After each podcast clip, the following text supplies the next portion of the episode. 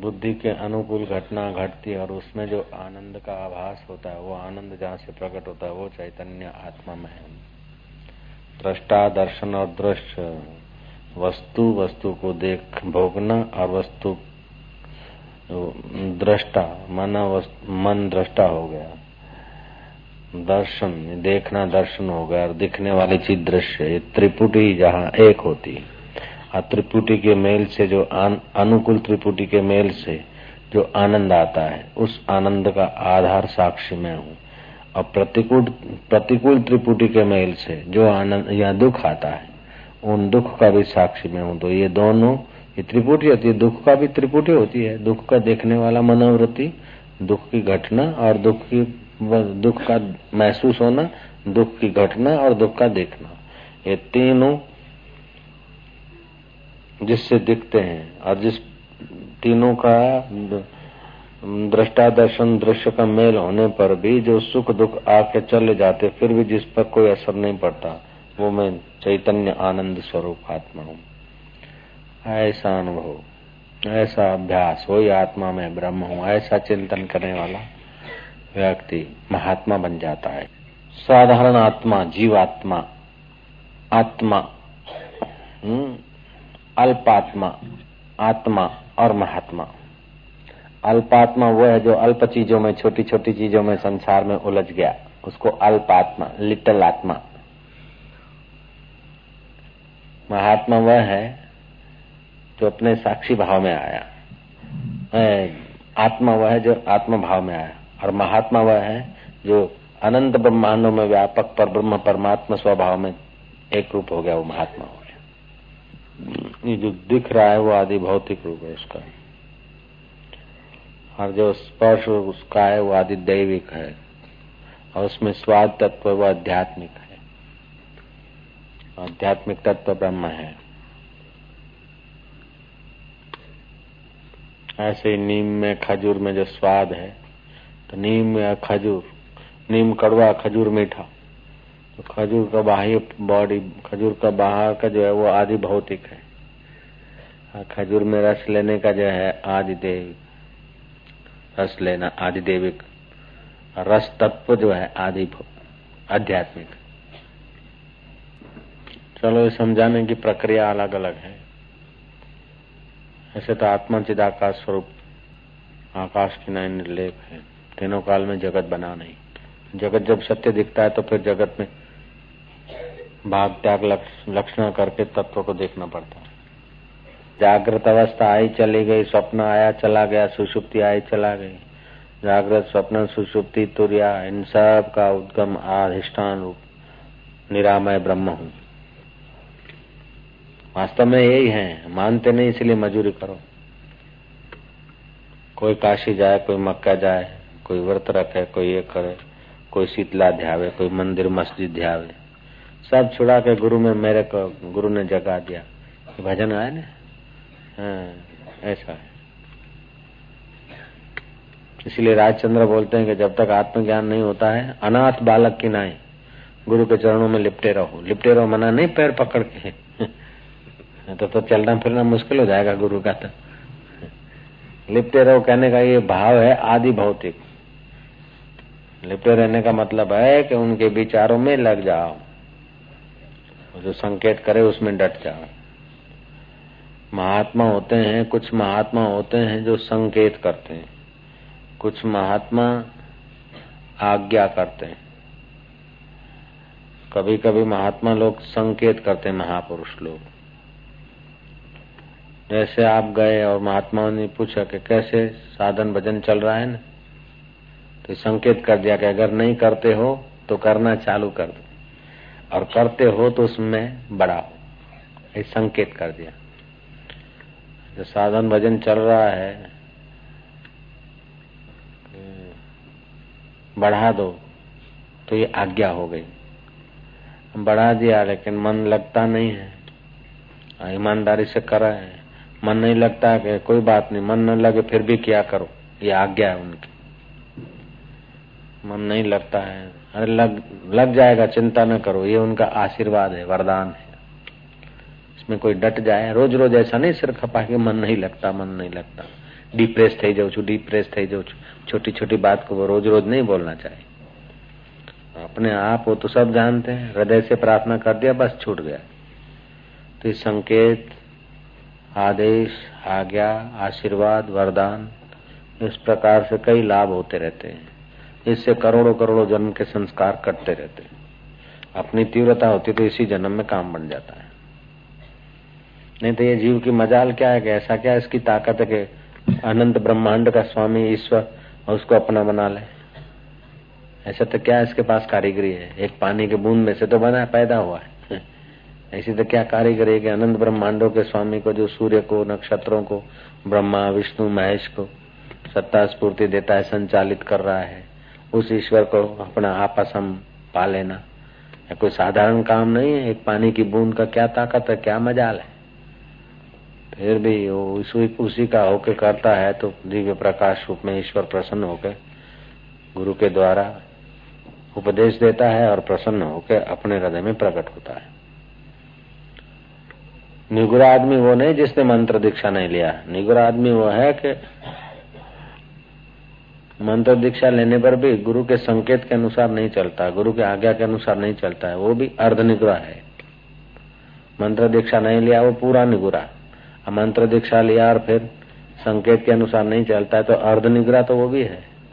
उसीलिए विक्षिप्त रहता है, नहीं तो विक्षिप्त नहीं रह सकता आदमी, दुखी नहीं रह सकता। हम भगवान के और दुख हमारा कैसे? हम ईश्वर के और गुरु के तो प्रॉब्लम हमारे कैसे हुए? हम कहने भर को गुरु के हो जाते हैं भगवान के हो जाते हैं अगर पूर्ण हो जाए तो प्रॉब्लम का सवाल ही नहीं पैदा होता है बच्चा माँ का हो जाता है तो क्या उसको प्रॉब्लम क्या टेंशन रहता है उसको अपने आप सब होने लगता है निश्चिंत हो जाता है वो ऐसी बात તો અમે તમારા છીએ તમારા શરણે આવે છે પણ અમારે હવે आ करू छे तय करू छे नाम करू छे। नहीं हमारे मन में ये विचार आता है आप सम्मति दे आपकी जो आज्ञा हो। आदमी फट फट ठीक हो जाएगा अपने विचारों का आग्रह अपने संसार की सच्चा सच, संसार की सत्यता है ना वो आदमी को आत्मा में नहीं ठहरने देती। संसार सच्चा लगता है। मूर्खों को संसार सच्चा लगता है। जो है मिथ्या हर रोज बदल रहा है। हर क्षण बदल रहा है। मूर्खों को सच्चा लग रहा है। हम मिथ्या संसार को सच्चा मानते तो समाधान होता नहीं। समाधान होता नहीं तो शांति मिलती नहीं। जो क्षण क्षण में बदल रहा है, बचपन बदल गया। संसार बोले, छूटता नहीं छूटता नहीं क्या? संसार टिकता नहीं। संसार को छोड़ने के लिए मेहनत थोड़ी करना पड़ता है। दिवाली का दिन छोड़ दिया, छूट गया कि छोड़ना पड़ा? व्यस्ता वर्ष छूट गया, बचपन छूट गया भमेड़े छूट गए, छोड़ने क्या पड़े? छूट गया। बचपन के दोस्त छूट गए। बचपन का दुख, सुख, बीमारी सब छूट गया। संसार तो छूट रहा है, रोज छूट रहा है। संसार छूटता नहीं, ऐसी बात नहीं, संसार तो छूट रहा है। लेकिन वो भविष्य की कल्पना, भूतकाल की कल्पना में वर्तमान को उड़ेल देते हैं, खो देते हैं। इसीलिए दृष्टा दर्शन और दृश्य, इसके अधिष्ठान स्वरूप वर्तमान में जो चैतन्य स्वरूप उसमें नहीं टिक सकता। अब फिर मनाता रहता है देवियों को, देवताओं को। भूतकालीन घटनाओं को याद करता फलाने राजा ने किया वो किया उससे भी थोड़ा विवेक वैराग जगाना है बाकी तो सार बातें आत्मा में आना है મને યાદ નથી રહેતું कथा મને याद नहीं रहती कथा याद क्या रहना है सारा जगत भूलना है तो कथा को क्या याद रखना है कथा के संकेत को लेकर डुबकी मार के तत्व में टिक जाना है सब कथाएं तो कौन याद रखेगा सब कथाएं तो कथा करने वाले को भी याद नहीं रहती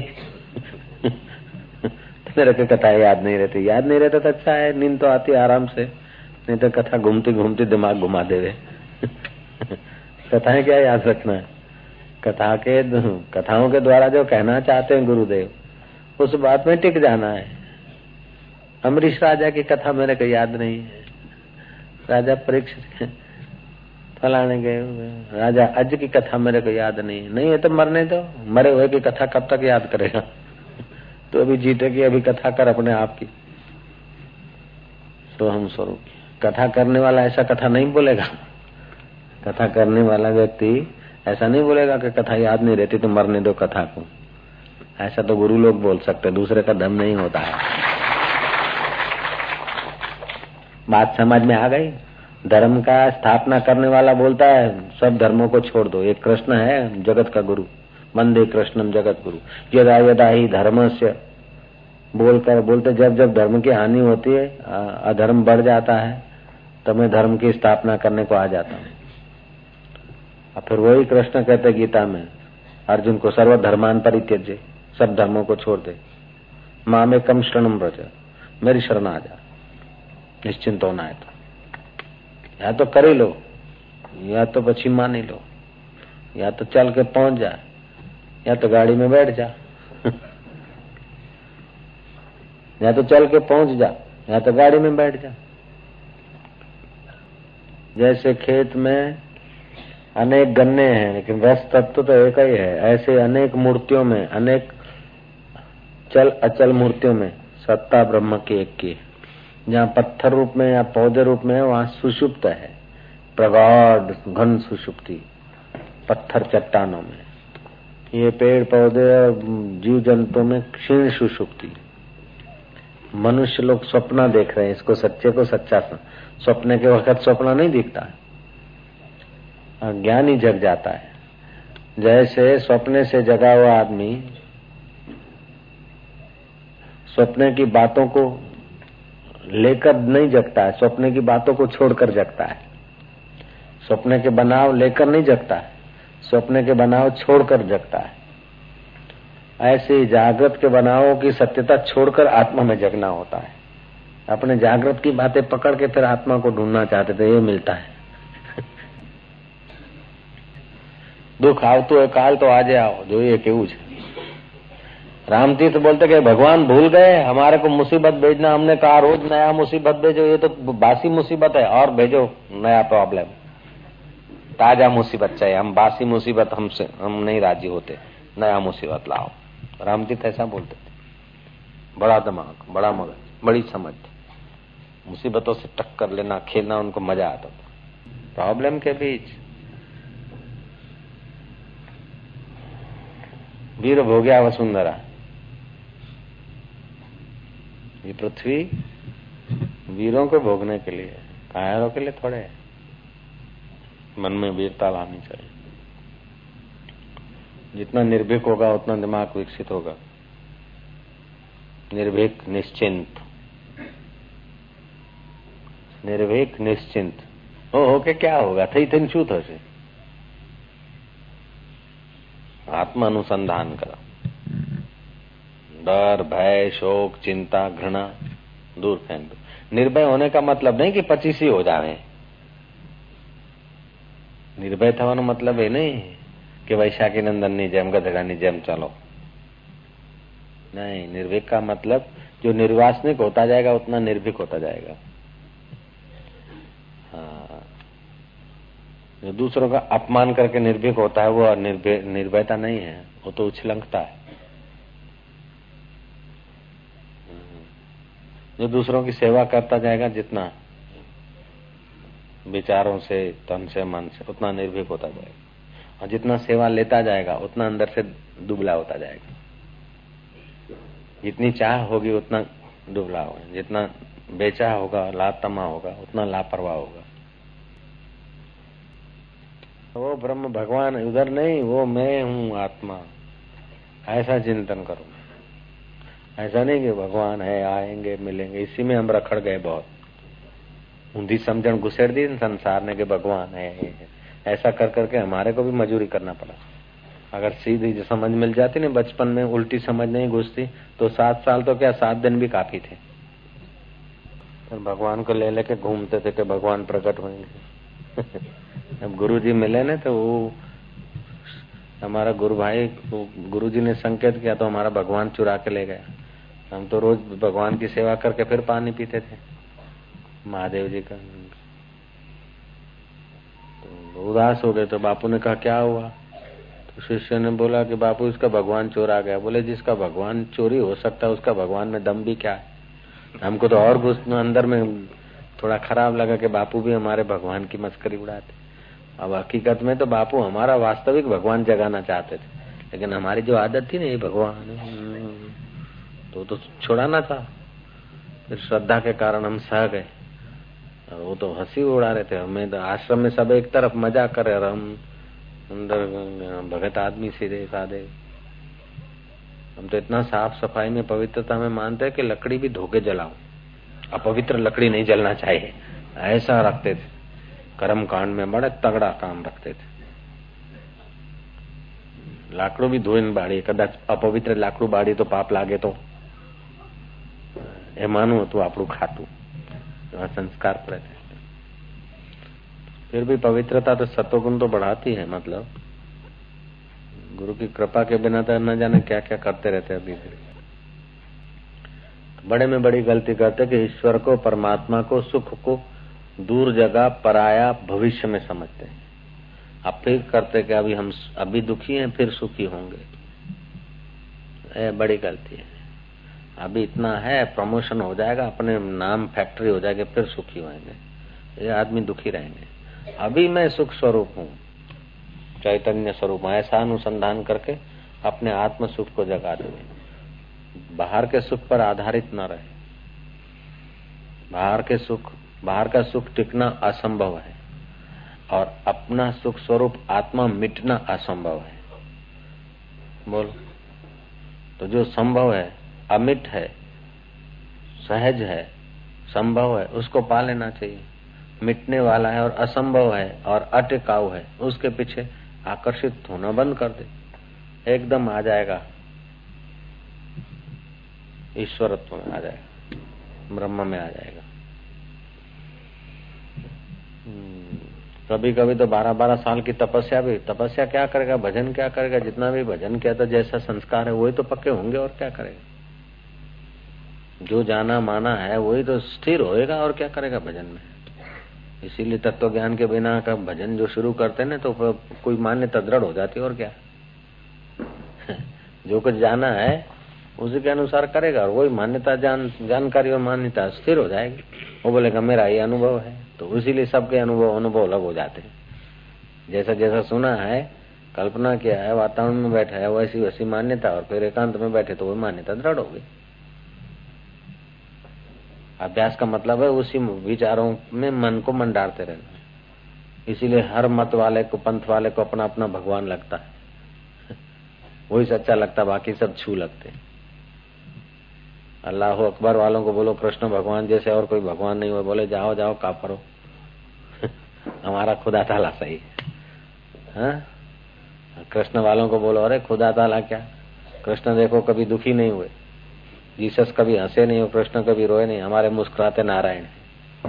अब वेदांतियों से पूछो कि नारायण ब्रह्मा जी के एक दिन में तीन हज़ार नौ सौ नारायण अवतार हो जाते हैं। कौन से नारायण की बात करते हैं? ब्रह्मवेता तो ऐसा बात करेगा। और ऐसे ब्रह्मा जी भी हज़ारों करोड़ों हो गए। तुम कौन से नारायण की बात करते हो?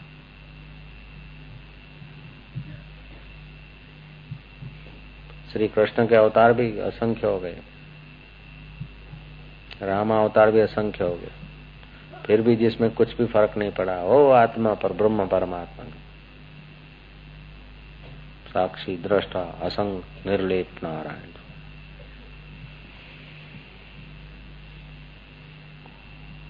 हज़ारों वर्षों का काम सत्संग के द्वारा हँसते हँसते पूरा हो जाता है। अगर सत्संग नहीं मिले तो हज़ारों वर्ष, लाखों वर्ष तप कर। गंगा पुत्र भीष्म पितामह ने तपस्या किया गंगा किनारे। ब्रह्मा जी को राज़ी करने के लिए कि सत्संग सुनो। सार बात क्या है, सृष्टि का आधार क्या है, मूल क्या है? ईश्वर की प्राप्ति कैसे सत्संग सुनने के लिए गंगा पुत्र ने तप किया गंगा किनारे। ऐसा कठोर तप किया महाराज कि ब्रह्मा जी प्रसन्न होकर अपने मानस पुत्र पुलस्त ऋषि को भेजा। कि जाकर गंगा पुत्र भीष्म को मन चाह वरदान दो, वो जो चाहते हैं, उनकी इच्छा पूरी करो। आकाश मार्ग से पुलस्त आए, ब्रह्मा जी के मानस पुत्र, पुलस्त ऋषि। गंगा पुत्र समाधि में थे, उनके तपस्या में। वो आए तो खड़े हुए अर्घ्यपात से पूजन किया, दही रखा, मधु रखा, और बन के कंदमूल रखा, उनकी सेवा में। बड़े आदर से उनको, उनका आतिथ्य किया। तो पुलिस जी ने कहा कि मैं खूब प्रसन्न हूँ और पितामह ने कहा है कि गंगा पुत्र भीष्म, के जो भी प्रश्न है उनका उत्तर जाकर दे आओ। तो आपका क्या प्रश्न है? तो फिर प्रश्न क्या, मेरे को सत्संग चाहिए। तब करके सत्संग प्राप्त किया, भीष्म पितामह ने।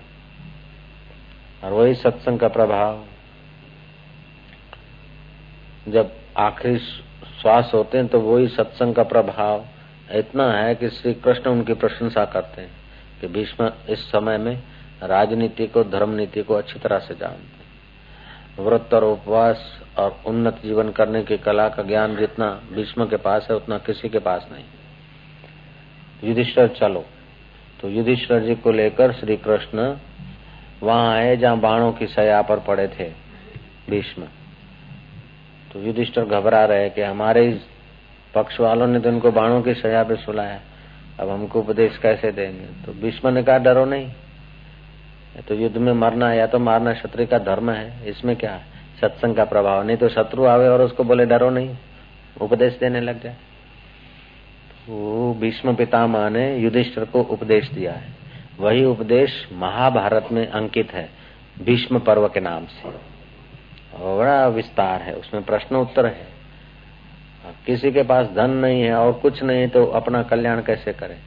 बोले, कोई आधार नहीं, ऐसे निराधार व्यक्ति के लिए व्रत भी एक कल्याण का मार्ग है। उपवास। और भी कई प्रश्न उत्तर हैं, बड़ा सुंदर सत्संग है। तो तप करके भी सत्संग पाया विश्व ने। अपने को तो ऐसे मिल रहा है। ये भी भगवान की दया है। कुछ न कुछ तो तप करना ही पड़ता है इधर आने के लिए तो। सत्संग का खूब आदर करना चाहिए। पता चल गया आत्मरस का। इसलिए उनके मन को किसी विषय में, किसी परिस्थिति में आसक्ति नहीं होती, बंधता नहीं। ऐसे वो जीवन मुक्त पुरुष होते हैं। सजीवन मुक्त उच्चते। ऐसे जीवन मुक्त की क्या तुलना करोगे, क्या वर्णन करोगे? तस्य तुलना के न जायते। ऐसे जीवन मुक्त की तुलना किससे करोगे? तो वो जीवन मुक्त बनना है तो शास्त्र का विचार और सत्पुरुषों के सत्संग। अभ्यास और वैराग बढ़ावे। ध्यान का अभ्यास बढ़ावे और संसार की आसक्ति मिटाने के लिए वैराग बढ़ाए। जीते जी, हमारा आत्मा का बोध पालेगा, ज्ञान पालेगा। आत्मा तो है ही है, केवल उसका ज्ञान नहीं है, इसीलिए दुख भोग रहे हैं। नहीं तो कोई दुख नहीं टिकेगा। चाहे शरीर को पीड़ा हो, शरीर के टुकड़े टुकड़े हो जाए, फिर भी वास्तविक अपने स्वभाव को कोई दुख नहीं होता। अब आत्मज्ञान पाया नहीं, आत्मा में स्थिति नहीं, अभ्यास और वैराग्य है नहीं। तो ऐसे साधक के लिए शास्त्रकार कहते हैं, अनुभवी महापुरुषों का अनुभव है कि हल्की वृत्ति के लोगों के बीच उठना बैठना साधक के लिए हानिकारक।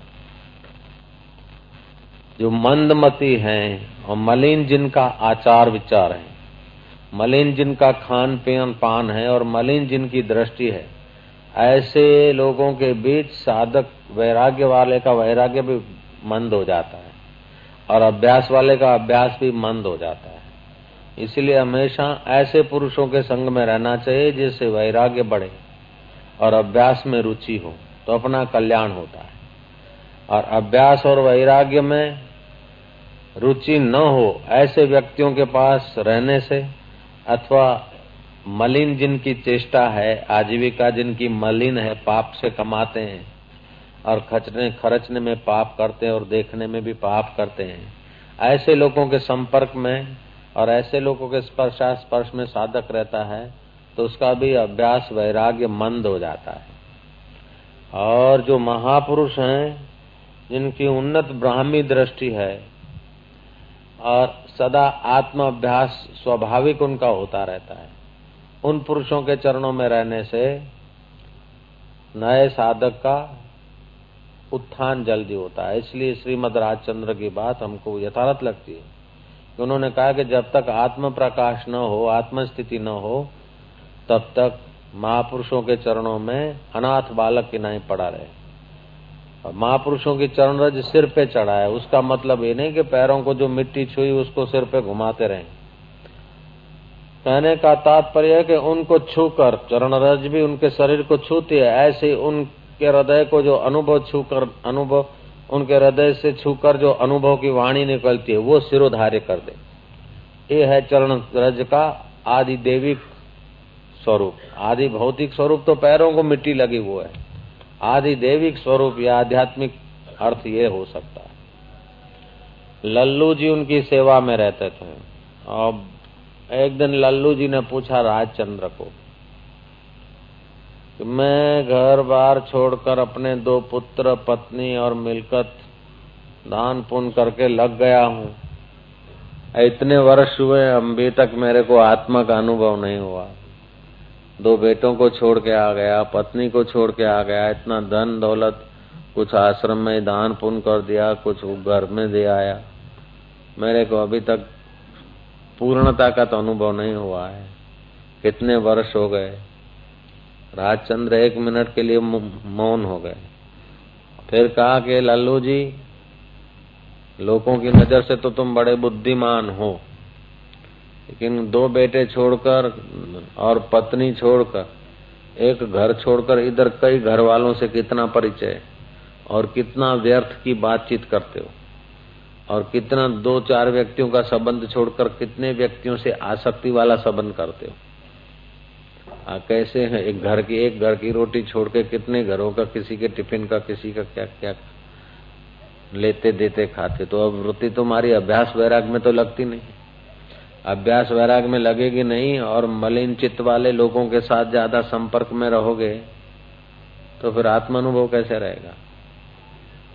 इसीलिए हमारे चरणों में रहने का मतलब है कि हमारे संकेत को मानकर उसमें डट जाओ। बुद्धिमान था लालू जी, तुरंत उसको अपनी गलती समझ में आई और लग गया अभ्यास वैराग में। गीता में भगवान से पूछा अर्जुन ने कि भगवान, कोई भजन करता है और वो जीव मन तो लगता नहीं तो फिर कैसे सफल होंगे? तो भगवान ने कहा, मन जरा कठिन, लगना कठिन तो है, लेकिन असंभव नहीं है। अभ्यास न तो कौनते वैरागिण गृहते अभ्यास है कौंत्य। कौंत माना सूक्ष्म बुद्धि वाली कुंता के पुत्र, अभ्यास और वैराग्य से मन ज़रूर लग जाएगा। अभ्यास का मतलब है जिस वस्तु को जो चाहते उसी में मन को मंडारना। ऐसे अगर आत्म साक्षात्कार और मुक्ति चाहते तो उसी में मन का मंडारना। उसी के इर्द गिर्द के विचार और उसी के सहायक विचार, उसी का सहायक संबंध। तो जो संत जन है, सहायक संबंध है, और असंत है, वो विध्वंसक संबंध है। एकांत और शुद्ध वातावरण पवित्र जगह, वो सहायक संबंध है। भोगी और कामी और लोभी और पापी और दुराचारी व्यक्तियों के बीच में रहना, ये विध्वंसक संबंध है। तो जिनको मुक्ति चाहिए, उन साधकों को पामर और दुर्जनों के संपर्क से और दुष्ट बस्तियों से दूर रहना चाहिए। इसलिए शंकराचार्य ने कहा, एकांत वासो लघु भोजन आदव मौनम निराशा करणावरोधा। एकांतवास और इंद्रियों का अल्प भोजन। एकांतवासो लघु भोजन आदव मौनम। मौन रखे और आशा रहित हो जाए जगत की वासना रहित तो थोड़े दिनों में आत्म प्रसाद प्राप्त हो जाएगा। आत्मा आनंद आ जाएगा, सारे कर्म, धर्म, सारे पुण्य पाप सब दूर हो जाएँगे। ब्रह्म परमात्मा प्रकट हो जाए। छह महीने के अंदर ही अगर शुद्ध वातावरण में रहे और शुद्ध सत्संगति करे, संसार तो दुख है, बाबरियो भूत छे। एक आदमी ने गुलाब का फूल देखा क्या हा हा, उठाया चट से, नाक पे रखा और उसमें बैठी थी भमरी डंक मारा, क्या क्या के, ले, मज़ा ले। ऐसे संसार, सारे संसार के विषयों में बमरी बैठी शादी किया, मज़ा लेंगे और बमरी बैठी है। दुख पैदा कर देगी। सब फूलों में जैसे बमरी होती है ना, बमरी समझते ना मधुमक्खी। ततैया बोलते ततैया मधुमक्खी की नहीं ततैया बैठी थी राम तीर्थ बोलते ततिया ने मारा डंक तो उसका नाक सूज गया, चिल्ला रहा है। एक सेकंड का तो गुलाब का सुगंधी का मज़ा लिया और कई दिन वो टमेटा लेके नाक घूम रहा है। ऐसे ही संसार का सुख दो मिनट, दो पाँच घड़ी का होता है। सारी ज़िंदगी का चिंता का टमेटा लेके हृदय में घूमता है, प्रॉब्लम का। तो संसार के सारे सुख ऐसे हैं। दिखते तो बढ़िया हैं, फूल दिखता है, खिला हुआ। लेकिन जो जल्दी से नाक पे लगाए तो ततहिया काट लेती है। ऐसे संसार का कोई भी मज़ा लिया तो दुख रूपी ततहिया काट लेती है। जिज्ञासु उससे सावधान रहता है। जो होश हिम्मत करते हैं, लग जाते अभ्यास वैराग में, वो पा लेते मांगू मक्खन पेड़िया, सुंदर विषय पिछा। ये जो सोना, आराम, ये आलस का सुख है, ये लगता तो सुंदर है, लेकिन अंदर छछुंदर बैठा है। जिज्ञासु उससे सावधान रहता है।